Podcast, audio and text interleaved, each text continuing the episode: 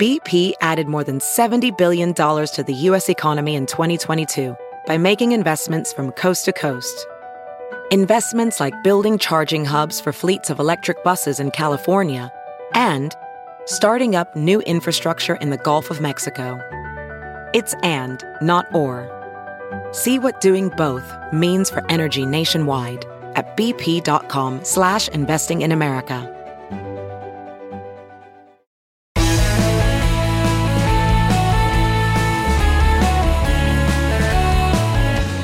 Hello, political junkies, and welcome to this special post midterms podcast and this week's Reporters Roundtable on the Bill Press Pod. Well, you know, even old timers like me and David Jackson have to admit, we've never seen an election quite like this one. The pollsters got it wrong, the media got it wrong, the Republicans got it wrong, everybody got it wrong, except the voters.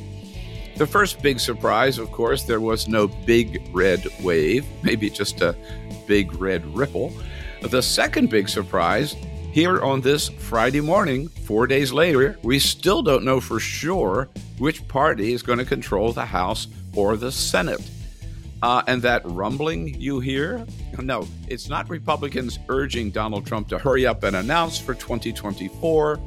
Au contraire, it's Republicans blaming him for their midterm debacle, urging Donald Trump to get the hell out of the way. So we ask today's panel what happened, what's it all mean, and where do we go from here?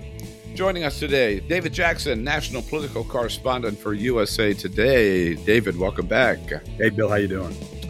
And Jessica Taylor, senator and governor's editor for the Great Cook Political Report. Hello, Jessica. Hi, thanks for having me. Great to have you both here. Now, uh, I want to I want to read a couple of headlines uh, in the last couple of weeks before the election, uh, this is uh, October 19, New York Times headline Democrats feared Red October has arrived. October 25, Democrats brace for red wave in House. On CNN, October 26, why the midterms are going to be great for Donald Trump. So obviously that's not exactly what happened. Uh, I just like your take from the 30,000 foot level. Jessica, what the hell happened? This really was not a traditional midterm. And, you know, we saw signs early on that they it may buck the trend, but I mean, that New York, that article was sort of what I was hearing from people. I mean, Democrats were optimistic. I, think the tide clearly turned over the summer with the Dobbs decision, and that energized Democratic voters in a new way. And you had you know, Republicans really had such problematic candidates, especially in these Senate races, and you had Democrats that were running much better campaigns. But then you look at the fundamentals that were still there: forty-year high inflation, President uh, Biden's approval ratings sinking you know, in August and September, I looked at the president's approval ratings in the battleground states, and he was above 40, narrowly in some of the places. But then I looked at them again the week before the election, and in places like Arizona, Pennsylvania, he was below, he was in the mid to high 30s. And that's just danger territory. We to- typically don't see that candidates can run that far ahead of a president's approval ratings in midterms, but it happened. Mm-hmm. And I, I just think this was um it was one i think we're going to be dissecting for a while because again it did not follow any of the traditional midterm um ways that we have seen and you know democrats i was talking to even the week before they wished that one wished to me that the election had been held a month ago they, they like i think we would have won them but we've seen this deterioration and then i was texting with one uh pollster and a couple of days before the election just asking him how the environment looked and he just simply texted back a poop emoji. So um, democrats were not expecting this i don't think. Um, and certainly the public polls at least some democratic polls were more rosy but even the fundamentals underneath those had people skeptical so david how did the media miss all of this uh, i mean you know hey we can only deal with the information presented to us um I, I think it's for the reasons Jessica said. I mean, the, the, the, polls the polls didn't show a clear Republican victory in my view, but they did toward in the last couple of weeks. They showed clear momentum toward the mm-hmm. Republicans, and the the, uh, the environment was very favorable to Republicans, and the numbers were going up. So people figured that that would play on out, and they would have a good election day. Well, they didn't. Uh, but a couple of things. But I, my my explanation is very simplified. I think it's all boiled down to Donald Trump. I think the Donald Trump Republican, the Donald Trumpified Republican Party just can't forge a national majority. Just can't do it. This is four elections in a row where they haven't done it. Even Trump mm-hmm. himself, mm-hmm. you know, famously lost the popular vote in 2016. So, and I think it manifests itself in several ways. Um, is, but most specifically, bad candidates. I mean, Mehmet Oz was a terrible candidate in Pennsylvania. Herschel Walker, terrible candidate. Blake Masters, Arizona, terrible candidate. And there, there's those were all Trump candidates, and they manifested his worst instincts, and they weren't able to win what should have been very winnable races. Uh, I know that abortion has also played a very big factor as well, and um, I'm I'm eager to look at the numbers and try to suss out exactly how that played out. But even abortion, if you think about it, is a Trump issue because Trump judges were the ones who solidified mm-hmm. the uh, Dobbs majority. So I, I think it's just as simple as the fact that th- this was a spectacular environment for Republicans. It was as good environment as they had in 1994 and in 2010, but they weren't able to do anything this year. And I, I think it all boils down to Donald Trump. Right. I agree with David on that. I mean, echoing what he said, it's Republicans kind of snatched defeat from the jaws of victory. And a midterm election is supposed to be a referendum on the current president. But we have never had a former president that has inserted himself this much into an election. Typically, presidents go off, they start foundations, they travel the country, they travel the world.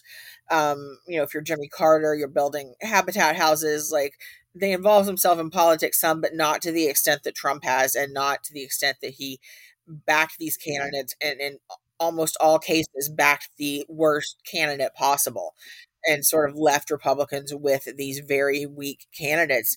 And you know, again, he was traveling over the summer he, he was injected back into into the politics and into public consciousness and david what david said about the abortion issue and judges is right on as well but he kind of disappeared but this last week or so he was back on the trail and he's teasing a midterm uh, i mean a 2024 mm-hmm. endorsement and for a lot of people you know i watched a lot of focus groups this cycle and it was i was looking at voters that had voted for Trump in 2016 but voted for Biden in 2020. And they were one thing I heard that was consistent is that they don't want Trump to run and they don't want Biden to run. But with Trump especially, if there were candidates of his that um, they had backed, it, it, they became far more skeptical of that. Yeah. Uh, so uh, since you both jumped to Donald Trump, uh, let, uh, let's let's go there. Um, we know that no, exactly, and I, I totally agree with you. Um, let's go to uh, the, the, to the former president. Uh, he gave a now famous uh, interview the night, the day before the election on election eve uh, to News Nation uh, about uh, what his attitude would be if the Republicans won or lost. Here's the former president. Well, I think if they win, I should get all the credit. And if they lose, I should not be blamed at all. Okay? when they win, I think they're going to do very well. I'll probably be given very little credit, even though in many cases I told people to run. And they uh, ran, and they turned out to be very good candidates. So, David, that's not exactly what people are saying today, right? There it is. I mean, that's just Trump. All the, you know, things go well, I deserve all the credit. If they don't go well, I deserve none of the blame. It's it's it's it, that's him. That's him. That's the way he feels about it. And but I think it was more the latter than the former, and I, I think he's he's responsible for the Republicans' poor showing. Though he'll never acknowledge it, and, and a lot of his supporters will never acknowledge it either.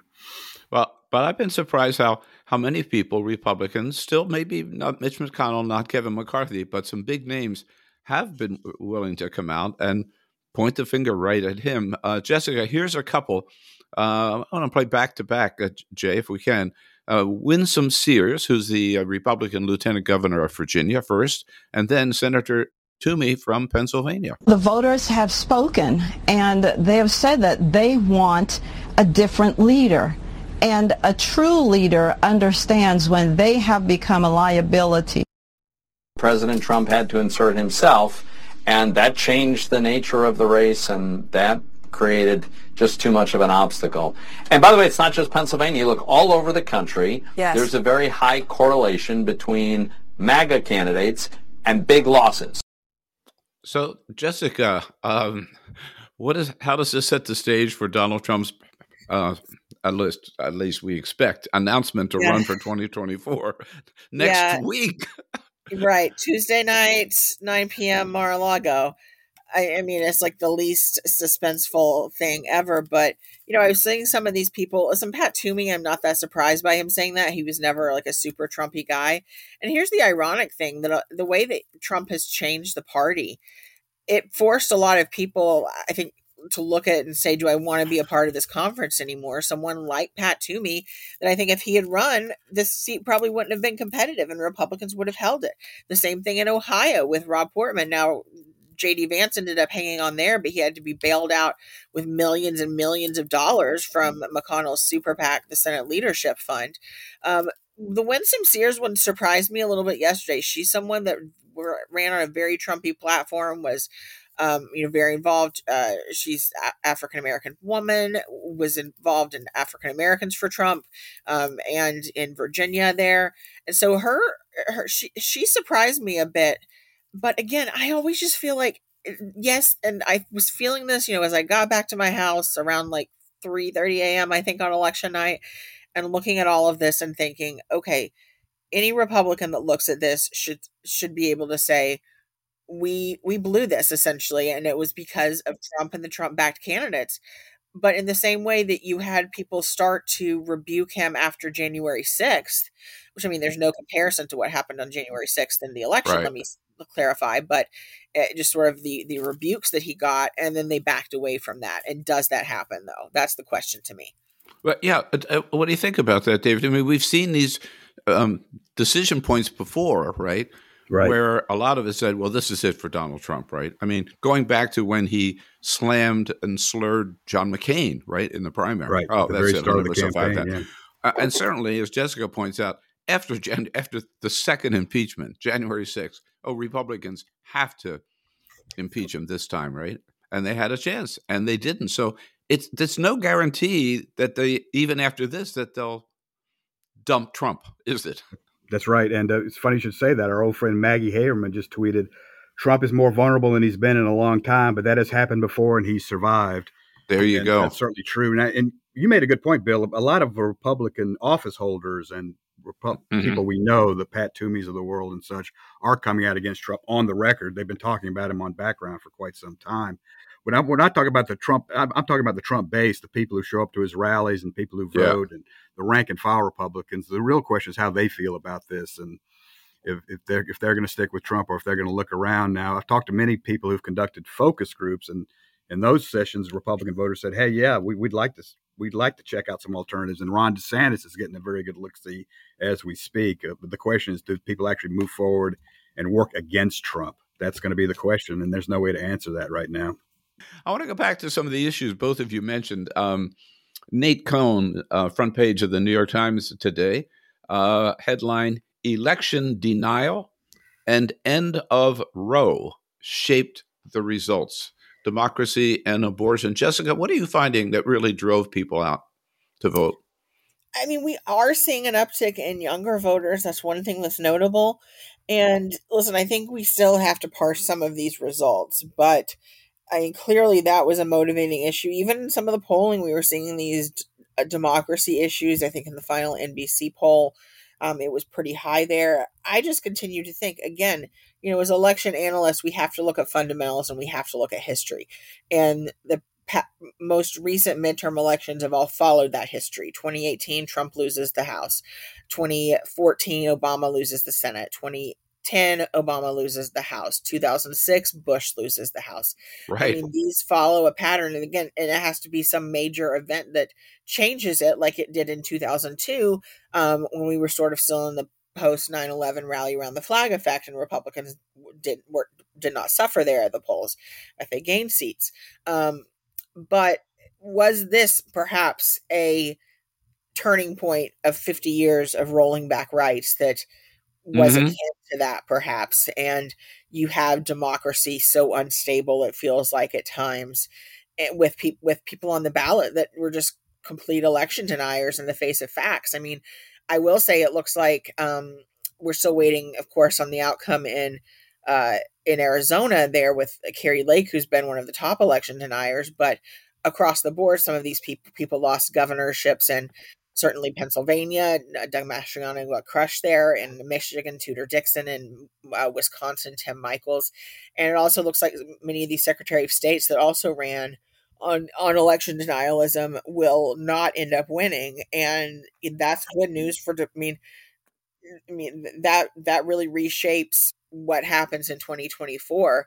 And Trump, if he wins, and if he if he wins the nomination, and if he is the is the is the is the general election candidate, he's not going to have people in these places like he hoped he would that would sort of bend to his will.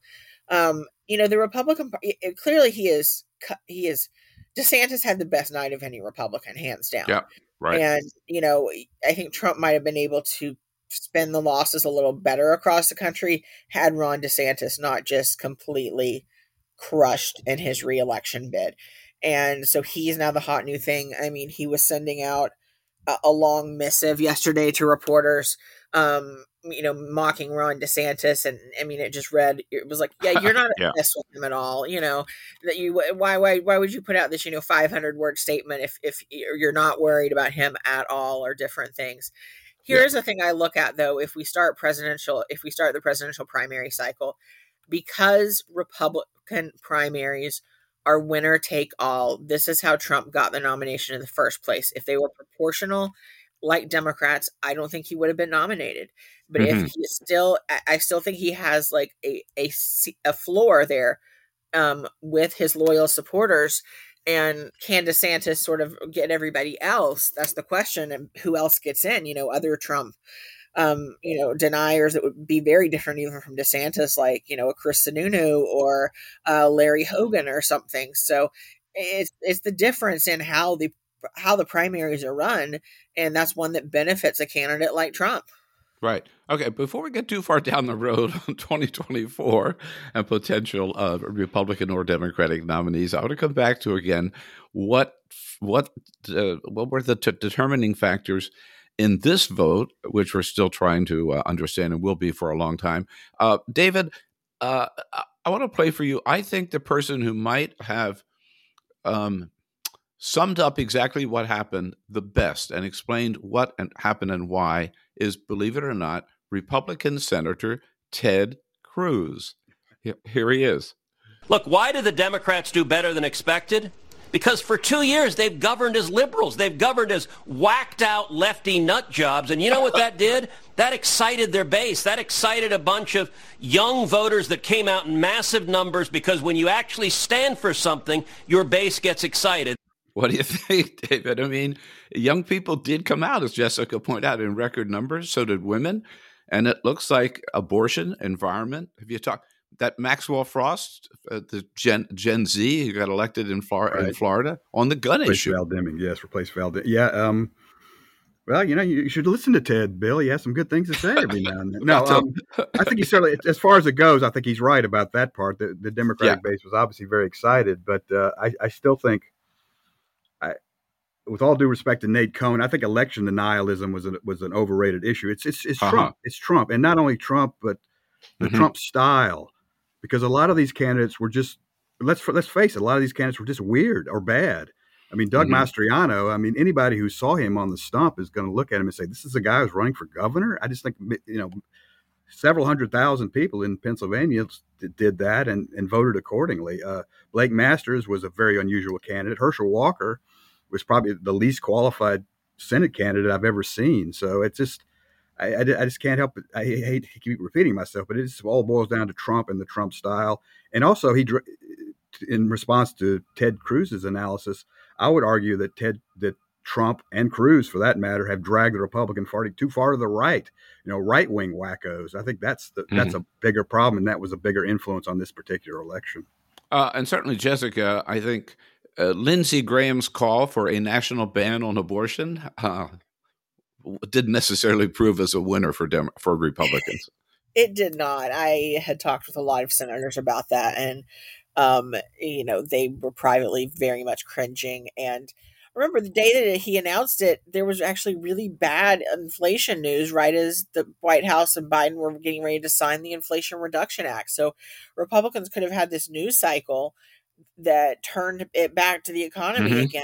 But then Graham introduced this bill, and that's all the news is about. He completely steps on it, and you know, especially because okay, the decision came down end of June, and sort of what the Republican message, which wasn't very you know rehearsed or coherent really at all. They really struggled. You think after the leak, after the decision leaked, they would have had sort of been more ready for a response, but was look, this should be a state issue. It's going to be sent back to the states. But now you have Graham um, uh, uh, yeah. doing this, and uh, you know Republicans that are running in states like Nevada, Oregon, they sort of thought that this issue of abortion was going to be off the table because their states had already codified it into law. But if this 15 week abortion ban passes, it supersedes that. So suddenly you're looking at it differently. And it's just not the conversation that Republic, that many candidates and campaigns were wanting to have. And I mean, it was a major, I think, error by, by Graham and not one that won him many plaudits within the Republican uh, caucus. Yeah. Mm-hmm. I mean, mm-hmm. he's, the, but I think back to, you know, the Graham pre Trump, you know, what he said um, uh, he, you know, after before he became a Trump acolyte, it was we're going to get we're going to nominate Donald Trump and we're going to get killed. And they've they've lost the house. They've lost this, or I mean, they lost the house when he was there. They may win it back, but very narrowly, not by what they thought. And they lost the Senate, and I don't think it looks like they're going to win the Senate back this year. right. Even right. though it was clearly there for the taking. So they still have some more uh, outstanding Senate and House races. We'll get to that right after the break. But before we take a break, I just want to take a moment to get both of your thoughts on what this means. We talk so much about the former president, what this all means for the current president. I saw a note this morning on one of the newsletters, many I read every morning, that called Joe Biden the most underestimated president uh, in modern times. Uh, David, nobody seems to want to give him credit, and yet he defied the odds in this case. Don't you think he's got to get some credit? Oh, yeah, for sure, he deserves a lot of credit. He's he's getting some negative credit. You know, earlier this week we were all wondering who, which Democrats were going to come out and tell him not to run if things went bad on Tuesday. Well, those voices yeah. are totally silent right now and celebrating their uh, success. Uh, I think it puts Biden in a much better political position. Uh, he's he's in, he and his top aides have insisted all along he's going to run in 2024 and show us we don't know what we're talking about. Well, he's he feels even stronger about that today. So, barring some kind of health issue, I think he's going to run. He's going to be nominated, and we'll, we'll see who he runs against with the Republicans. How do you rate his uh, standing today after post midterms, Jessica? I mean, he defied again, like David said. I think he's better off than he was, certainly. But are there still problems? Are there still cracks there? I think there is. I mean, Biden is just the problem is I think a lot of people that voted for Biden voted for him as a transition president, and whether that's going to happen again, I, what I have heard echoed in every focus group I've watched is that no one wants a retrench of Biden versus Trump, mm-hmm. and I, I think you know there's clearly questions about his health and his age and different things. Um, I, I, mean, I'm not with the people who you know think that he's suffering from dementia or anything, but because I think if you if you follow Biden for any amount of time, you know that he just has verbal gas. That's just Biden, um, and different things. But, uh, you know, it could give him a. I don't know. Like I just think that there is still a push for a generational shift within the Democratic Party, and we saw a lot of people win those types of races that could be future candidates of the Josh Shapiro in Pennsylvania, the governor elect. I think is going to be a rising star. Uh, Wes Moore um, yep. in Maryland. I mean, Gretchen Whitmer is still there after a, after a win and different things. So it's just how how impatient could people get of wanting to have sort of new blood. Uh, yeah, I just have to point out every time somebody tells me or mentions uh, Joe Biden's age to me, yeah, he will be 80 next year. Uh, Republicans this in month, Iowa. He'll be 80 this. He'll be oh, 80 this, on November no, 20th. I'm sorry. I'm sorry. This month, right? This month. Thank you. Thank you, David. Sorry about that. Um, no, no, no. I, uh, I meant to say next. Anyhow, yes, you're right. Uh, but we, Republicans in Iowa just reelected Chuck Grassley, who is hello 89. All right, yes. so Uh, I guess it's all relative. Here we go. We're going to come back and take a look at what is still outstanding with uh, Jessica Taylor and David Jackson. Jessica Taylor from the Cook Political Report, of course, and David Jackson from USA Today. Here on today's Roundtable, we'll be right back. And today's roundtable is brought to you by the Laborers International Union of North America, or LIUNA, as they call themselves. Over half a million strong, the good men and women of the Laborers Union, under the leadership of President Terry O'Sullivan, who will be stepping down as longtime president of the Laborers at the end of the year. Uh, the Laborers Union, very active in construction, of course, that's their main effort, uh, rebuilding America's infrastructure active in the energy field as well, building those old fashioned pipelines as well as new solar panels and wind turbines, and also many members active in the healthcare industry. The Laborers Union, check out their website at L-I-U-N-A, liuna.org. We thank them for their great work building America. Thank them for their support of the Bill Press Pod. Have you heard you can listen to your favorite news podcasts ad free? Good news. With Amazon Music, you have access to the largest catalog of ad-free top podcasts included with your Prime membership. To start listening, download the Amazon Music app for free or go to amazon.com slash ad-free news podcasts. That's amazon.com slash ad-free news podcasts to catch up on the latest episodes without the ads. Hey, it's Kaley Cuoco for Priceline. Ready to go to your happy place for a happy price? Well, why didn't you say so? Just download the Priceline app right now and save up to 60% on hotels. So, whether it's Cousin Kevin's Kazoo concert in Kansas City, go Kevin, or Becky's Bachelorette Bash in Bermuda, you never have to miss a trip ever again. So, download the Priceline app today. Your savings are waiting. Go to your happy place for a happy price. Go to your happy price, Priceline. As you write your life story, you're far from finished. Are you looking to close the book on your job? Maybe turn a page in your career? Be continued at the Georgetown University School of Continuing Studies. Our professional master's degrees and certificates are designed to meet you where you are and take you where you want to go. At Georgetown SCS, the learning never stops, and neither do you. Write your next chapter be continued at scs.georgetown.edu slash podcast.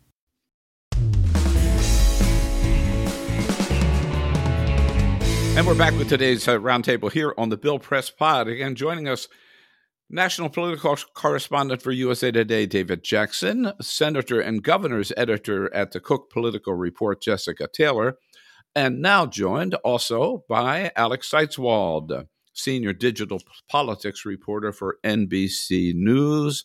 Uh, welcome back to all of you. As we speak, the House is uh, undecided but leaning Republican.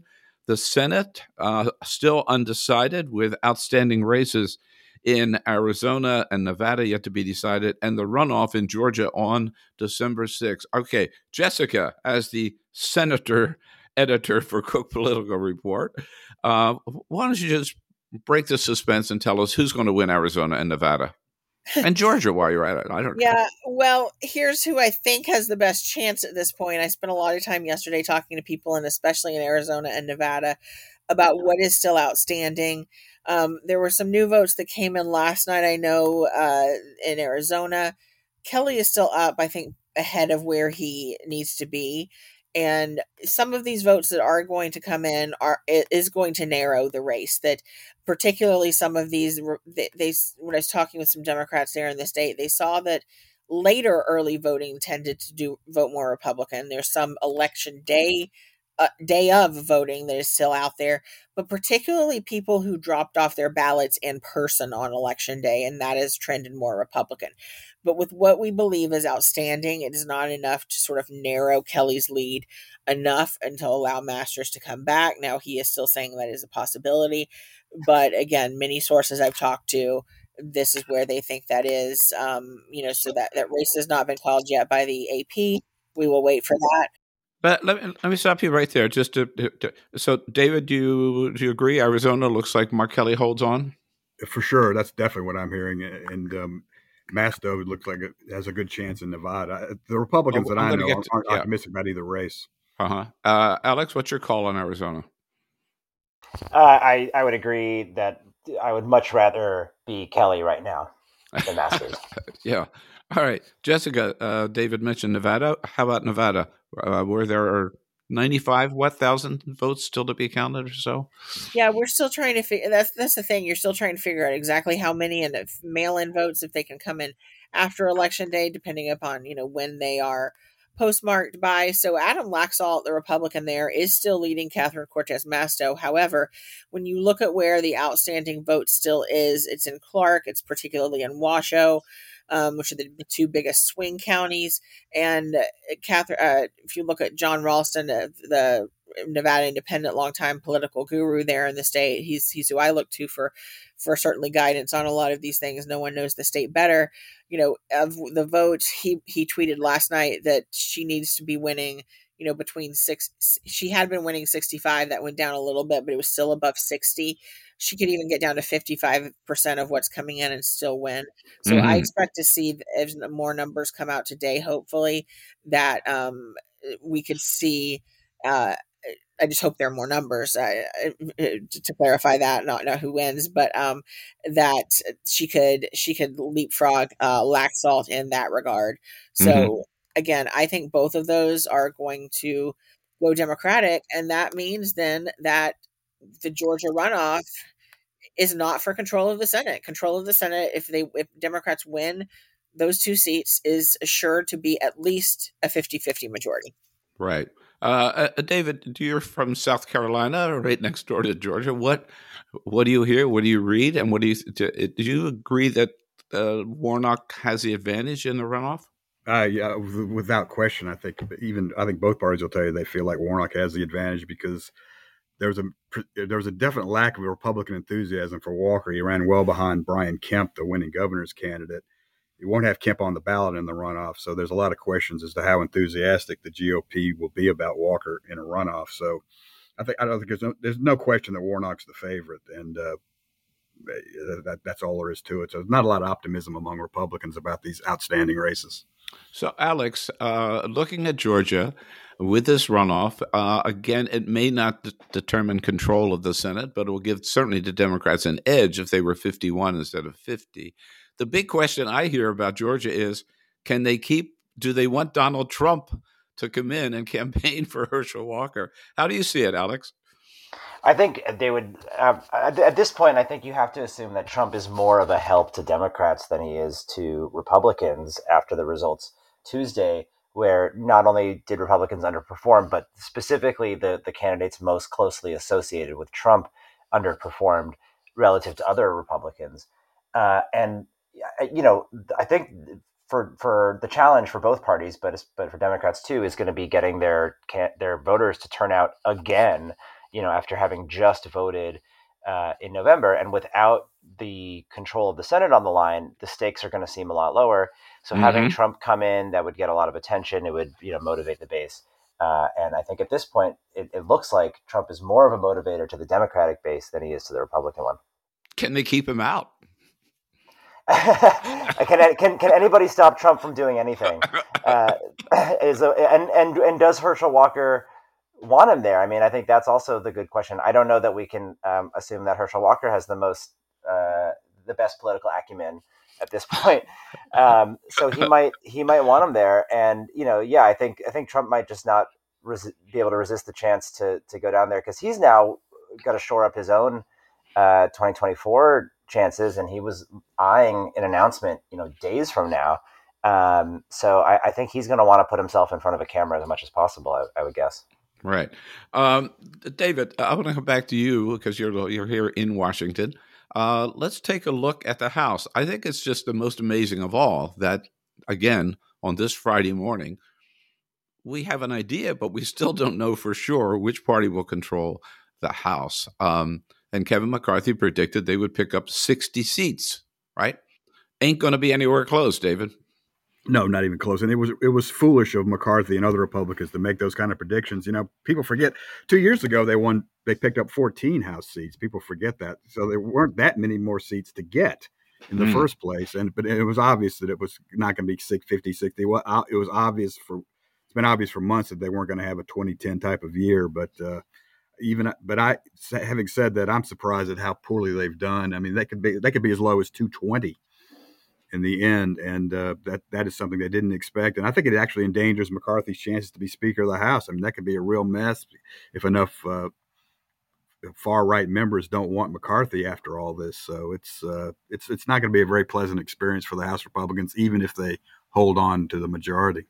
Yeah, Jessica, uh, David's right. There are several members already, including the chair of the uh, the Freedom Caucus, right, who say let's not not so fast, right? Let's slow things down. Let's not rush into making McCarthy speaker. And but even if he becomes speaker, uh, he's going to be really beholden to the, the Freedom Caucus. I guess is going to be pulling the strings. It looks that way, correct? How do you yeah, how do you see they, it? They've made headaches for every uh, most recent past uh, Republican Speaker of the House, John Boehner and Paul Ryan. So you mm-hmm. know McCarthy's more. You know, they I think they have a better relationship with him, but nothing is assured. And you know, one of the things I'm looking at, even the down ballot leadership, um, you have uh, Tom Emmer who led the NRCC uh, angling for whip, and you know there was uh, Jonathan Martin now back at Politico reported yesterday too that uh, Rick Scott, who uh, led the NRSC, had quite a few tiffs with McConnell over how they were running that. Certainly, um, had been readying a video, had been already taped a video to challenge McConnell for House leader or, or Senate leader rather, and you know you actually have to win in order to in order to make the case that you should have a better leadership position. Like Republic, Republicans fell short of their stated goal to flip the Senate. That's what it looks like now, unless we see something change in these Arizona and Nevada races. And eh, based on the projections, eh, just a single digit victory is also not going to give McCarthy a lot of leeway if you have people like Marjorie Taylor Greene, you know, Lauren mm-hmm. Boebert got quite a scare, though I think it looks like she's going to hang on in her race. What's interesting to me, though, too, is some of these Democrats that did win.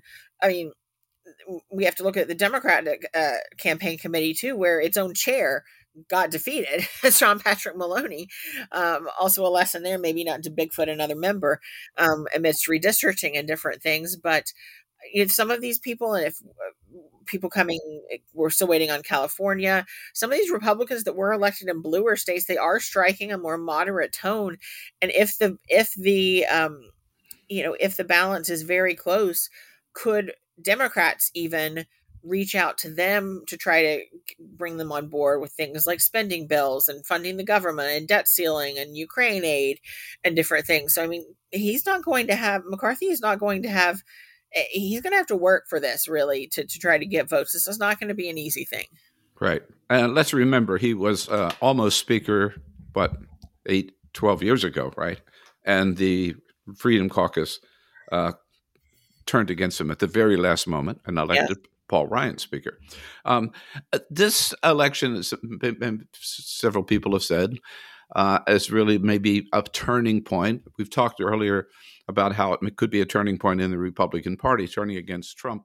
Uh, Alex, I was impressed by um, uh, your article and then for NBC that it this election may prove to be a turning point also in the way uh, people accept defeat as opposed to uh, in 2020. Um, as one example, uh, here is Democratic Senate candidate in Ohio, Tim Ryan. I have the privilege to concede this race to J.D. Vance because the way this country operates is that when you lose an election, you concede. So, Alex, as you point out, that was true on the Republican and the Democratic side. Yeah, I mean that's just classy. I think Tim Ryan had had one of the best concessions uh, of the night. And the fact that we're even talking about this is, of course, you know, yeah. notable and would be would be remarkable to anyone living in a different uh, political era because it was so taken for granted. But uh, I do think it's very reassuring because after 2020, there was this big question. You know, was this just Trump uh, leading this effort to overturn the 2020 election, or was he setting a new playbook, a new a new precedent for how Republicans going forward would deal with any election loss? You know, was this just going to be the new thing that any Republican did? They always cried um, fraud and fought things, and you know, there goes elections. Basically, was the fear.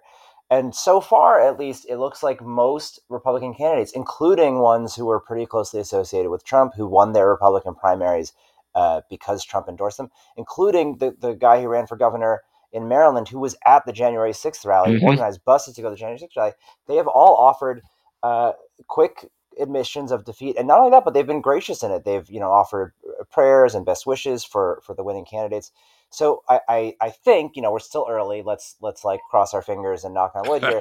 but I think that this does suggest that it was really uh, uh, 2020 was really a top down thing driven by Trump personally and not by the wider Republican Party uh, and I think because of that scare and because there's there's been all this fear of political violence in the air about uh, you know elections that don't go our way, uh, people are being extra cautious to to concede. And you're hearing things like Tim Ryan, Stacey Abrams, who did not uh, mm-hmm. d- uh, d- uh, concede her 2018 election, immediately conceded in 2020. She so she conceded 2022 before she conceded 2018. Yeah, right. Uh, and uh, Mehmet Oz also in Pennsylvania, right, uh, gave a very graceful concession speech, uh, as I saw. So a, a change in tone, uh, and maybe another turning point, David, um, in terms of chaos post election. I mean, a lot of people were afraid this was going to be again multiple lawsuits and challenges, and you know, armed guards showing up at the polling places. For the most part, everything worked pretty smoothly. A couple of glitches in Arizona, which were qu- quickly fixed, but not a lot of problems getting the vote and not a lot of problems counting the vote so far. So far, yeah. I, for the most part, I would agree with you. Um, I always thought that the whole election and island protest was kind of an overrated issue because most of the people who were threatening to do that weren't going to either weren't going to win or weren't office holders, so they couldn't do anything. If Kari Lake winds up losing this governor's race, there's not a darn thing she can do about it except sue. So it's really not worth worrying about. I would caveat that bill by saying though the Maricopa County, Arizona had some problems. We've had some problems in Nevada, and I still think this idea that we have to wait so many days to find out who winners are, I, I think is very disturbing to a lot of voters. I know I understand why it is and what mail voting has done to the counting process and all that stuff, but I, I think it's I think it's a, a, a problem that's going to be there for a while. I think a lot there are a lot of voters across the country who wonder why don't we know who won these elections three days out. Mm-hmm. So, Jessica, a final word here before we get to our favorite stories of the week. So, where do you think this, to the extent that we know the results so far, uh, how does this position the Democratic Party and the Republican Party moving forward? Well, I mean, Republicans, if they do get a majority in the House, again, as I mentioned, it's a very narrow one. Does that impact, you know, they sort of had these agendas certainly to push back at the Biden White House. I think we were going to see investigations. We were going to see um, you know, inquiries into Hunter Biden and different things. Impeachment. I mean, I, mm, there were various people I think they could have brought up for impeachment. They certainly some of the further right people you heard them talk about maybe they that's not possible anymore because like i mentioned they are getting a lot more sort of moderate members in some of these places um, so that can impact it and again if you have a senate that is still democratic um, in fact they'll if if they if warnock holds on in um, the the runoff, which I agree with David. I think that he has the better chance right now.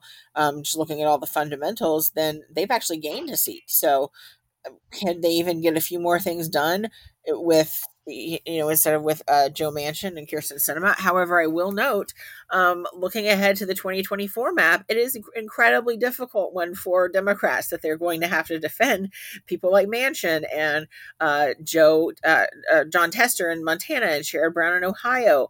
Um, they're defending, you know, uh, the majority of the seats, and some of that could get difficult. I mean, Kyrsten Sinema, I think she's going to face a primary challenge, so you know. It, it, 2024 in many regards begins not just for the presidential election, um, but for that. So uh, you will have divided government still, I think, but it won't be two Republican houses against the presidency. It will at least be another Democrat Republican in the in the Congress and then the presidency. Yeah, and President Biden said this week it uh, may make it a little more difficult, but he's still going to charge forward with his agenda. So off we go. A big thank you. Great look back at uh, what we know so far about the results of the midterm elections and where we are today with David Jackson and Jessica Taylor and Alex Seitz-Wald. Now, before we let you go, we always say there's one story that captures your attention, even in a week like this week, where almost everything was uh, all about the midterm elections. Um, what story stopped you in your tracks uh, this week? David, start us off, please. well, after uh, after covering the Trump rally in Latrobe, Pennsylvania, which was a less than inspiring experience, I sat down at the hotel bar and watched the final innings of the World Series. Uh, I wasn't crazy about the fact that the Houston Astros won because they were caught cheating, stealing signs several years back but I was ecstatic for their manager, Dusty Baker, 73 year old Dusty Baker. Yeah. Who's been, yeah. who began his playing career in 1968. He's been managing since 1993. And he was always being bad rap because his teams never performed well in the postseason. Well, they certainly performed well this year. And it was very inspiring and exciting to see him running around, hugging people, giving interviews to everybody. And just, his face was just a glow. So you know, Bill, you you and I, all, all us old guys need to stick together. So we all need to be very happy for uh, Dusty Baker, who is now a World Series champion after all these years. Absolutely, and you know the fact that the Nationals fired Dusty Baker, oh. the biggest mistake they ever made. Oh, I'm so mad uh, about that. Yes, yeah. yeah. Uh, okay, Jessica, how about you? Your favorite story of the week? So mine is a political one, and when I saw this headline on Twitter the other day, I kind of did a double take. Um, Tillis Cunningham to talk about across the aisle friendship. And this may be a flashback to the North Carolina Senate race last cycle. Um, you know, very bitter race there, one of the highest spent races that Tillis ended up hanging on and winning. Of course, Cal Cunningham had an extramarital affair that came out. But it turns out they, they gave this talk at UNC last night and they became friends, like talking in, at the debates between commercials and different things. And huh after you know i mean cunningham again graciously conceded and they started having like dinner and lunch together and different things and they've I, he says you know if i want to understand what democrats are thinking i call up cal and all of this so uh, you know they've kind of joked about hmm. barbecue uh, cunningham had that really bad selfie you know where he's just standing in front of a, a, grill and saying it's time for barbecue and that's not exactly what we call barbecue in the south um, and uh, tillis even says he told his campaign like not to uh, not to harp on that just let it play out itself well, I, I guess maybe a good sign, right? Yes. So uh, you know, eh, people as we're talking about, you know, sort of this maybe comedy that's been lost. Um, eh, you know, here are two people, very opposite sides of the political spectrum, had very bitter, uh, very bitter race, but they came out of it friends. So, so yeah, singing Joe Biden's song, more or less, right? Yes. Alex Seitz-Wald, as busy as you were this week, uh, what caught your attention? Uh, well, the the story that I was has just floored me this week. I think would be getting a lot more attention, except that it coincided exactly with the election, which is the stunning uh, fall of this crypto billionaire Sam oh Bankman-Fried. Yeah, and who is relevant to everything that we're talking about because he is also a major Democratic donor, mm-hmm. has given tens of millions of dollars, and had positioned himself in tons of uh, media profiles, including one that I wrote. Uh, to be kind of the next, you know, George Soros or Michael Bloomberg or Tom Steyer. He was going to be a, a, a, defining feature funder of the Democratic Party.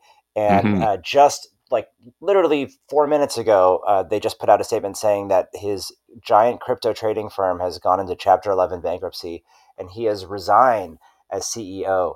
Uh, so, and the entire political operation seems to be mm-hmm. resigning and shutting down.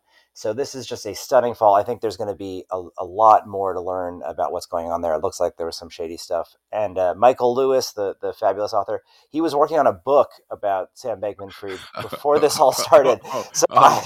now he, oh. his book just got way more interesting, and I am very excited to read that uh, when it comes out. Uh, they couldn't have anybody better to write that book than Michael Lewis, by the way. Yeah, but uh, that is uh, that was a really stunning development. Well, I have to. I want to come back to politics too for my uh, favorite story of the week. Um, and Alex, this sort of builds on your point about the concessions and the change of tone. Um, and I thought this is a great. It's actually a letter to the editor in yesterday morning's New York Times. It's real short. I'm going to read the whole thing.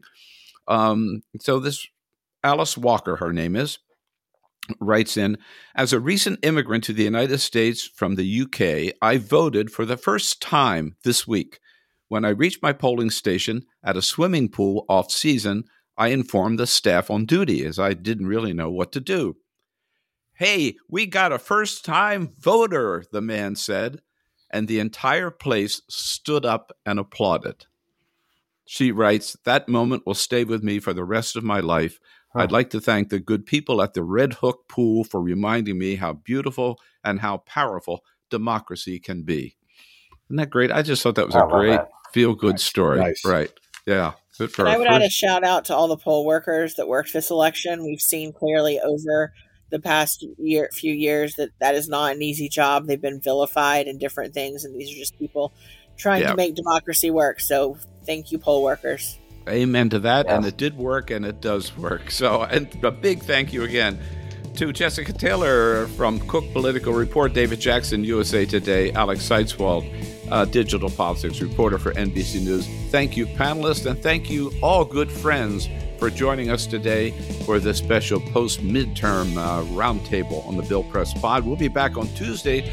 We'll know a lot more by then, may even know who's won in, hopefully, who's won in Arizona and Nevada and uh, who's going to be controlling the House. Paul Begala uh, from CNN, great political commentator, one of the best political analysts in the country, will be joining us uh, next Tuesday. So have a great weekend, and we'll see you Tuesday on the next edition of the Bill Press Pod.